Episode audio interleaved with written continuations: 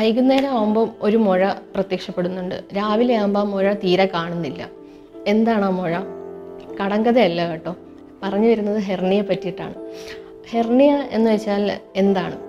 നമ്മുടെ ശരീരത്തിൽ വയറിൽ മസിൽ കൊണ്ടാണ് വയറിന്റെ ഭിത്തി ഉണ്ടാക്കിയിരിക്കുന്നത്. ആ ഭിത്തിയിൽ ഉള്ള മസിലിൽ എന്തെങ്കിലും ഒരു ബലക്ഷയം സംഭവിക്കുമ്പോൾ അതുവഴി നമ്മുടെ വയറിന്റെ ഉള്ളിലുള്ള കുടലോ അല്ലെങ്കിൽ ആന്തരിക അവയവങ്ങളോ പുറത്തേക്ക് വരാം.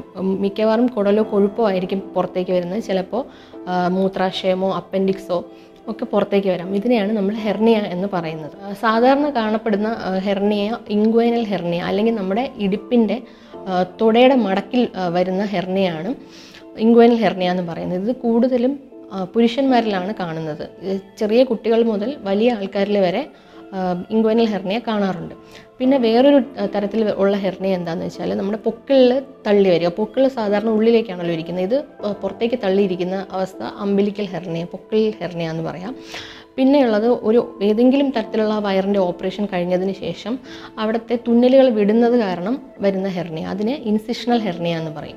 അപ്പോൾ നമ്മുടെ ആദ്യത്തെ ഓപ്പറേഷന്റെ സമയത്ത് നമ്മൾ പ്രോപ്പറായിട്ട് റെസ്റ്റ് എടുക്കാതിരിക്കുകയോ ആ സമയത്ത് ഇൻഫെക്ഷൻ വരികയോ നമ്മൾ ആ സമയത്ത് ഒരു വീഴ്ച പറ്റി തുന്നൽ പൊട്ടിപ്പോവുകയൊക്കെ ചെയ്യുമ്പോഴാണ് ഇൻസിഷണൽ ഹെർണിയ അതുവഴി വരുന്നത്. ഹെർണിയയുടെ ലക്ഷണങ്ങൾ എന്തൊക്കെയാണ്? ഹെർണിയ ഇൻഗ്വനൽ ഹെർണിയ ആണല്ലോ ഏറ്റവും കൂടുതലായി കാണപ്പെടുന്നത്. അത് ഒരു മുഴയായിട്ടാണ് വരുന്നത്. നമ്മുടെ ഇടുപ്പിന്റെ മടക്കിൽ അല്ലെങ്കിൽ തൊട തൊടയുടെ മടക്കിൽ ഒരു മുഴയായിട്ടാണ് വരുന്നത്.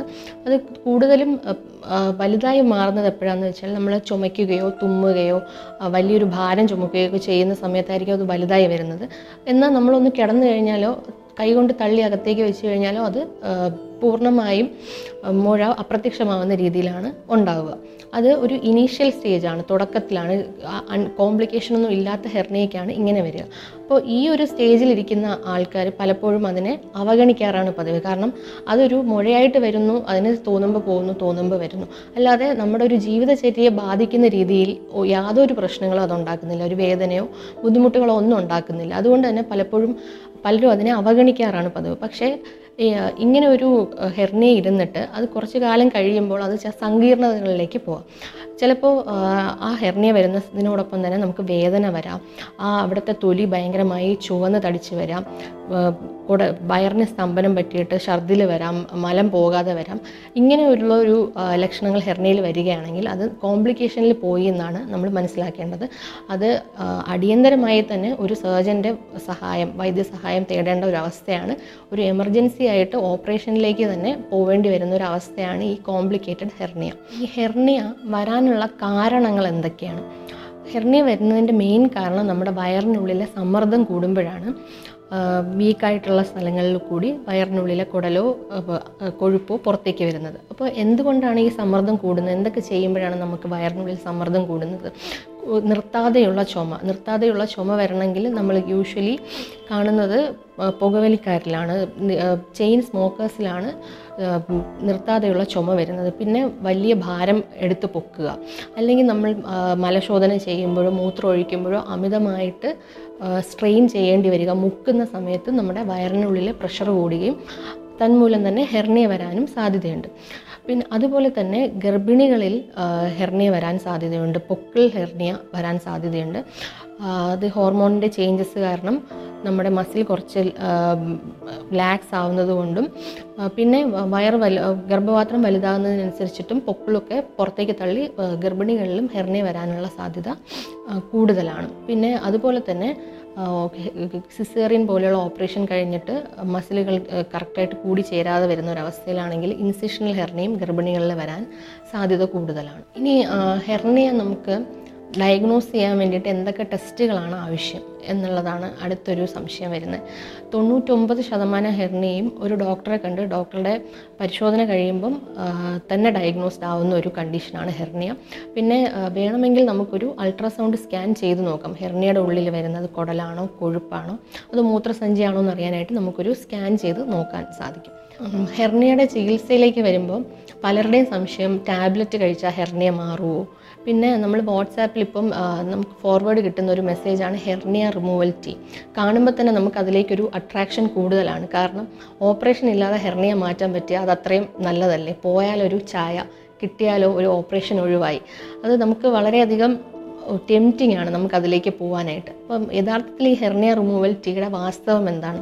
ഹെർണിയ റിമൂവൽ ടീയിലുള്ള ചേരുവകൾ എന്തൊക്കെയാണെന്ന് വെച്ചാൽ പെരിഞ്ജീരകം പുളിയാറില്ല ഇരട്ടി മധുരം തുടങ്ങിയ ഇൻഗ്രീഡിയൻസ് ആണ് ഈ ഹെർണിയ റിമൂവൽ ടീയിലുള്ളത്. അപ്പോൾ നമുക്കറിയാം ഹെർണിയ വരുന്നത് നമ്മുടെ വയറിലെ മസിലിന്റെ ഒരു ബലക്ഷയം കാരണം ആ ഭാഗത്തിൽ കൂടി നമ്മുടെ വയറിനുള്ളിലുള്ള കുടലോ കൊഴുപ്പോ തള്ളി വരുന്നതാണ്. അപ്പോൾ അവിടെ ഒരു ഗ്യാപ്പ് എന്തായാലും ഉണ്ട്. അപ്പോൾ ആ ഗ്യാപ്പിനെ നമ്മൾ തിരിച്ച് തുന്നി പിടിപ്പിക്കുക അല്ലാതെ ആ ഗ്യാപ്പ് നികത്താനായിട്ട് യാതൊരു വഴിയുമില്ല പിന്നെ ഈ ഹെർണിയ റിമൂവൽ ടീ കഴിക്കുന്നത് കൊണ്ട് എന്തെങ്കിലും ഉപയോഗം വരുന്നോ എന്ന് വെച്ച് കഴിഞ്ഞാൽ നമ്മുടെ ദഹന പ്രക്രിയയെ ഒന്ന് നോർമലൈസ് ചെയ്യാനായിട്ട് ഇതിലെ ഈ ഇൻഗ്രീഡിയൻസ് സഹായിച്ചേക്കാം. പക്ഷേ അൺകോംപ്ലിക്കേറ്റഡ് ഹെർണിയ ആണെങ്കിൽ മാത്രമേ നമുക്കതിൽ എന്തെങ്കിലും രീതിയിലുള്ള ഉപയോഗം ഉണ്ടെന്ന് പോലും തോന്നുകയുള്ളൂ എന്നാൽ ഹെർണിയ റിമൂവൽ ടീ എടുക്കുന്നത് കൊണ്ടുള്ള ദോഷവശം എന്താണെന്ന് വെച്ചാൽ നമ്മൾ ഈ ടീ കുടിക്കുന്നുണ്ടല്ലോ ആ നമ്മുടെ ഹെർണിയൊക്കെ മാറും എന്നുള്ളൊരു ആശ്വാസത്തിലിരിക്കും. പക്ഷേ നമ്മുടെ ഹെർണിയ മാറുകയില്ല. അത് ചിലപ്പോൾ കോംപ്ലിക്കേറ്റഡ് ആയിട്ട് കുടൽ തടസ്സം വരെ സംഭവിക്കാനുള്ള ഒരു ഹെർണിയായി മാ രൂപാന്തരം പ്രാപിച്ചേക്കാം. അപ്പോൾ ഈ ടീ കഴിക്കുന്നതിന്റെ ഒരു മനസമാധാനത്തിൽ നമ്മൾ ചിലപ്പോൾ ഡോക്ടറെ കാണാൻ വൈകുന്നതോടൊപ്പം തന്നെ നമ്മുടെ ഹെർണിയ ഒരു കോംപ്ലിക്കേഷനും ഇല്ലാത്തതിൽ നിന്നും കുടൽ തടസ്സം ഉണ്ടാക്കുന്ന ഒരു ഹെർണിയിലേക്ക് മാറുന്ന ഒരു അവസ്ഥയിലേക്കുള്ള ഒരു സ്ഥിതിവിശേഷം വന്നു ചേർന്നേക്കാം. നമ്മുടെ വിലപ്പെട്ട സമയവും ഇത് കാരണം നഷ്ടപ്പെട്ടേക്കാം.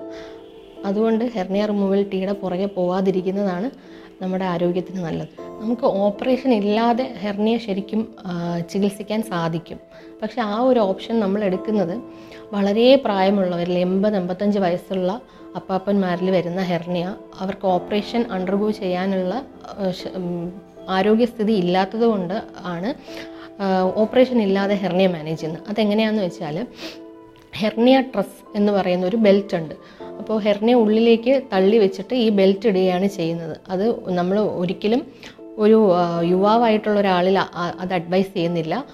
എന്തെങ്കിലും ഹൃദയ സംബന്ധമായോ ശ്വാസകോശ സംബന്ധമായോ അസുഖമുണ്ടായിട്ട് ഓപ്പറേഷൻ വിധേയമാകാൻ പറ്റാത്തത്ര ഒരു ആരോഗ്യസ്ഥിതിയുള്ള പ്രായമായ മനുഷ്യരിലാണ് നമ്മൾ ഹെർണിയ ട്രസ് ഉപയോഗിക്കുന്നത്. അതുപോലെ തന്നെ ഇൻസേഷണൽ ഹെർണിയയ്ക്ക് നമ്മൾ ബെൽറ്റ് ഉപയോഗിക്കാറുണ്ട്.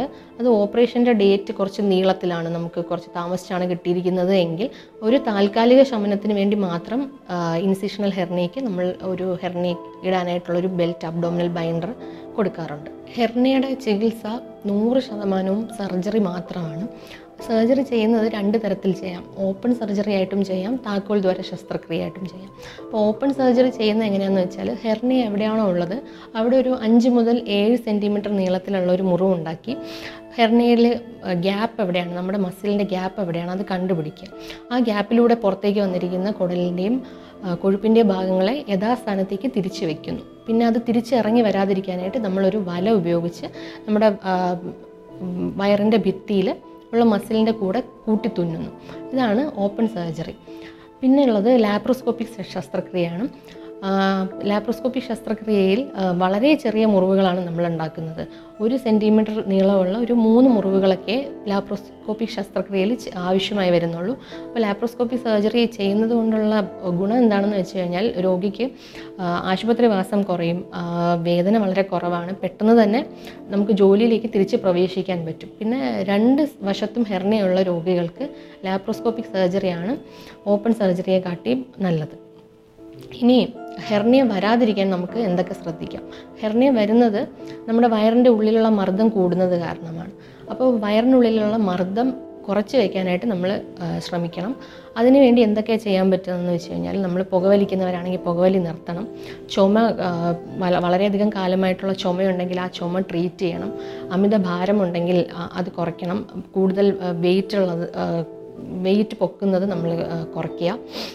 പിന്നെ മൂത്ര തടസ്സവും മലം പോകാൻ ബുദ്ധിമുട്ടോ മല തട മലബന്ധവും ഉള്ളതാണെങ്കിൽ നമ്മൾ അതിന്റെ ട്രീറ്റ്മെന്റ് എടുത്ത് ആ കാരണം നമ്മൾ ചികിത്സിച്ചാൽ തന്നെ നമുക്ക് ഹെർണിയ കൂടുതൽ പ്രോഗ്രസ് ചെയ്യുന്നതും പുതിയ ഹെർണിയ വരാതിരിക്കാനും സഹായിക്കുന്ന കാര്യങ്ങളാണ്.